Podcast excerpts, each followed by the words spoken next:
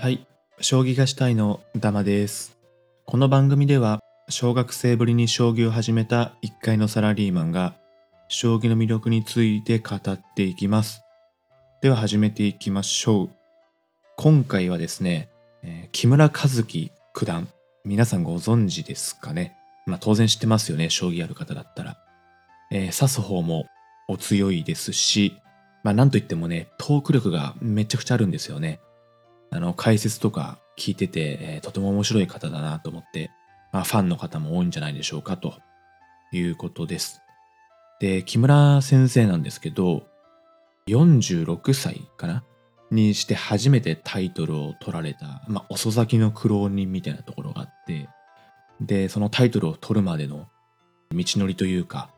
苦労について今回は話していきたいと思います。木村さんはですね、千駄ヶ谷の受け師と呼ばれてまして、まあ、受けるのがめちゃくちゃ上手なんですよね。攻めも当然うまいんですけど、えー王様がね、こう一人でスルスルと中段に抜け出して、で、受け切って勝つみたいなのがすごいお得意な先生ですと。で、えっ、とですね、千葉県のご出身で、1973年、昭和48年のお生まれですね。奨励会に入られたのが、小学校6年生の時。まあ、早くはないですね。でそれで、三段リーグですね。プロになる一歩手前のとこですけど、そこを抜けるのに、6年半かかって、えー四段でプロデビューと。まあ、三段リーグってね、めちゃくちゃ大変なところでして、すごい過酷な環境と言われてるんですけど、そんなところに6年半もいらっしゃったと。どれだけね、苦しい思いをされて、えープロになったのかなと。まあなかなかね、常人には想像もつかないところですね。一方ですね、そのプロになってからは、えー奨励会で貯めていた力を解き放つように、すごい勢いで勝ちまくるんですね。デビュー後ですね、勝率7割は当然、2001年度には年間61勝で、勝率8割3分6厘というね、とんでもない数字を叩き出したんですね。まあ今でこそね、藤井さんが8割超え毎回やってるんで、まあね、あのそうかって感じですけど、8割3分超えってすごいですからね。あの、8割っていうと、まあ5回やって4回勝てばいいので、まあまあ、現実的かなってとこなんですけど、8割3分6厘って言ったら、6回やって5回勝ち以上ですからね。その差ってとてつもなく大きいんじゃないかなと思います。まあまあ、あのね、当時はすごい、ね、勝たれてたんですけど、それだけ勝ってもね、タイトルは取れなかったんですね。まあ実を言うと、タイトルを取るような棋士の方って、ほとんど10代のうちにプロになってるんですね。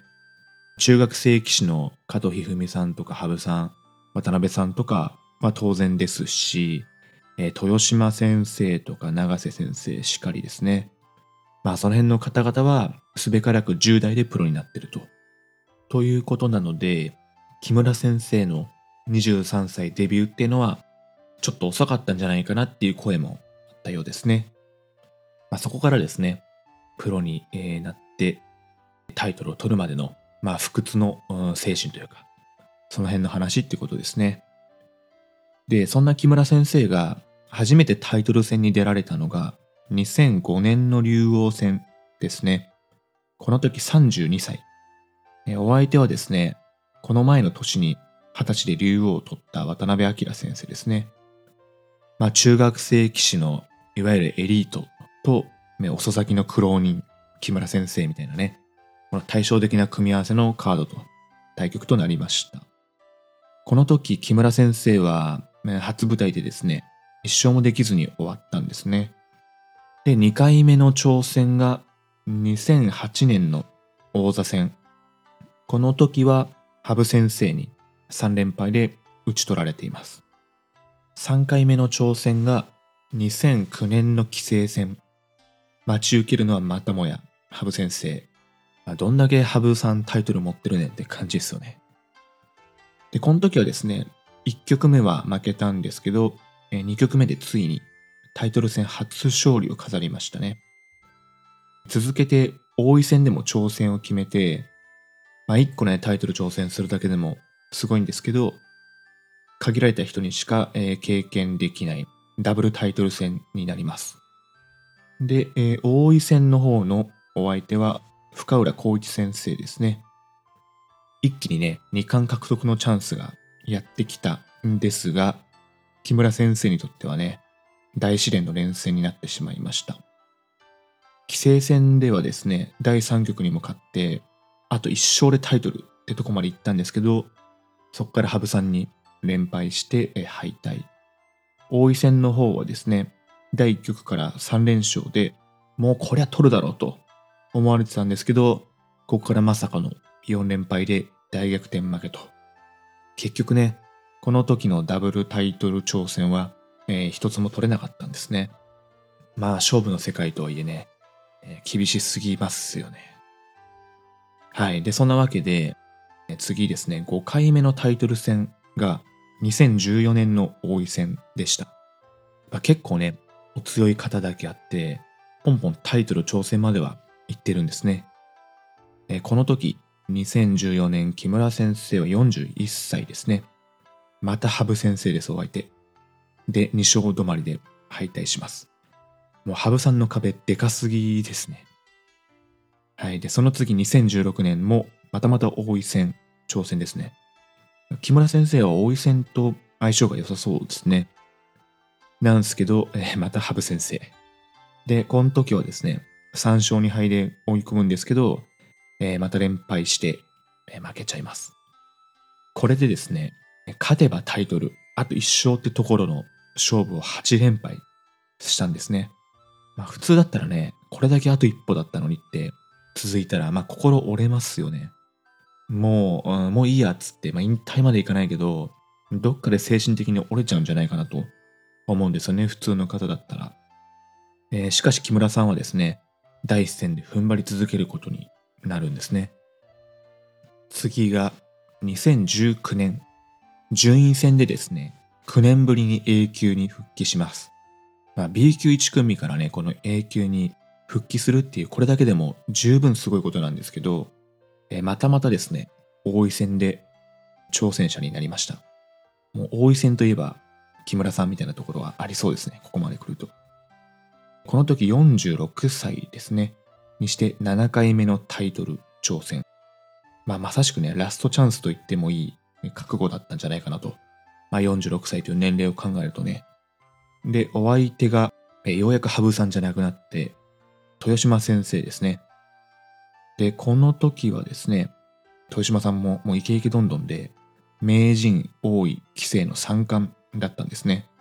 木村さんにとっては、4回目の王位戦七番勝負で、1曲目と2曲目は負けます。えー、またダメかとね、木村さんのファンは思われたでしょうし、まあご本人ももしかしたらね、思ったんじゃないかなというところですね。えー、でもですね、木村さん踏みとどまるんですね。実はこの時ですね、竜王戦でも、えー、挑戦者を決める3番勝負へ勝ち上がってまして、まあ調子は悪くないんだなと思われてたそうでした。で、えー、この竜王戦の3番勝負も豊島先生がお相手だったので、まあ、王位戦と合わせてね、都合10番勝負になったわけですね。もう、将棋っていうかもう、豊島先生と戦うみたいな感じでもうね、あもうとことんやったろみたいな感じだったんでしょうね。で、まあ、竜王戦挑戦者決定戦第3局。で、こっちは木村先生が負けて、えー、豊島さんが竜王戦挑戦になるんですね。まあ、ここでね、やっぱ豊島さん強いなと、まあ世間の方は思ったでしょうね。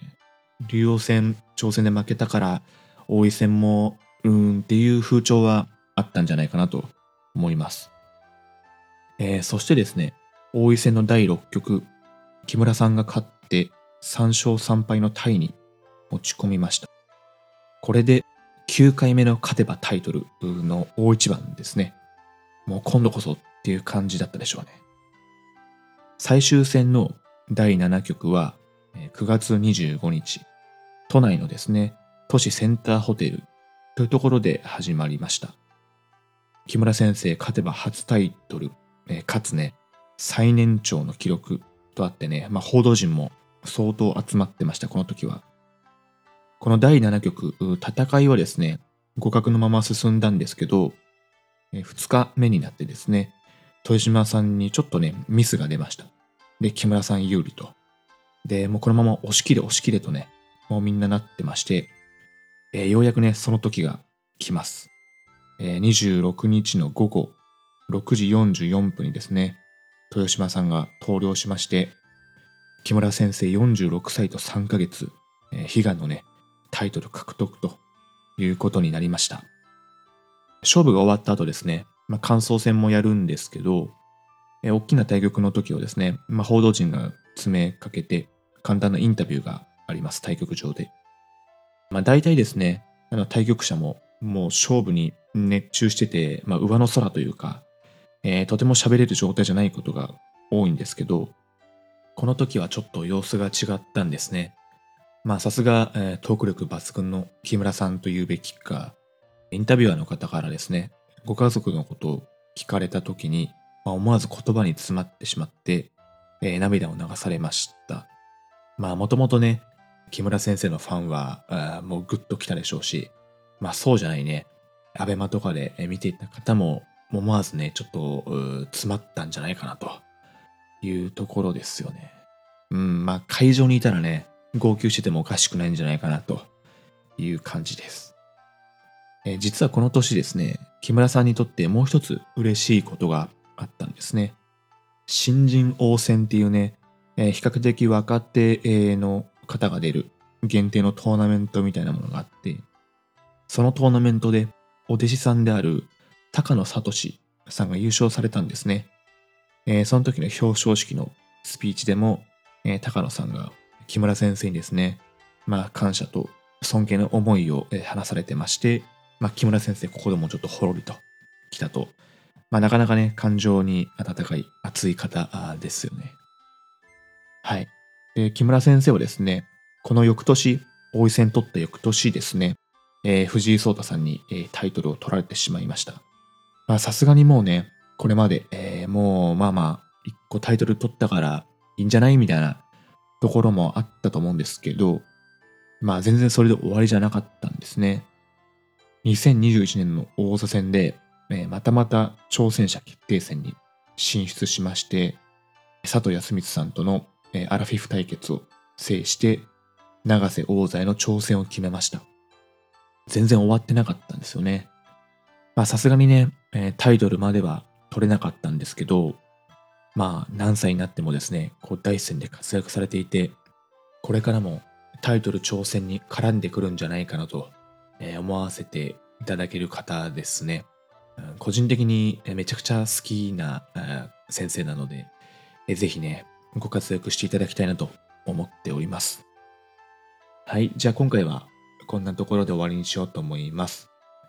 この番組を応援するよっていう方は、番組フォローとか高評価をぜひよろしくお願いします。お便りとかコメントもお待ちしております。じゃあ終わりにします。ありがとうございました。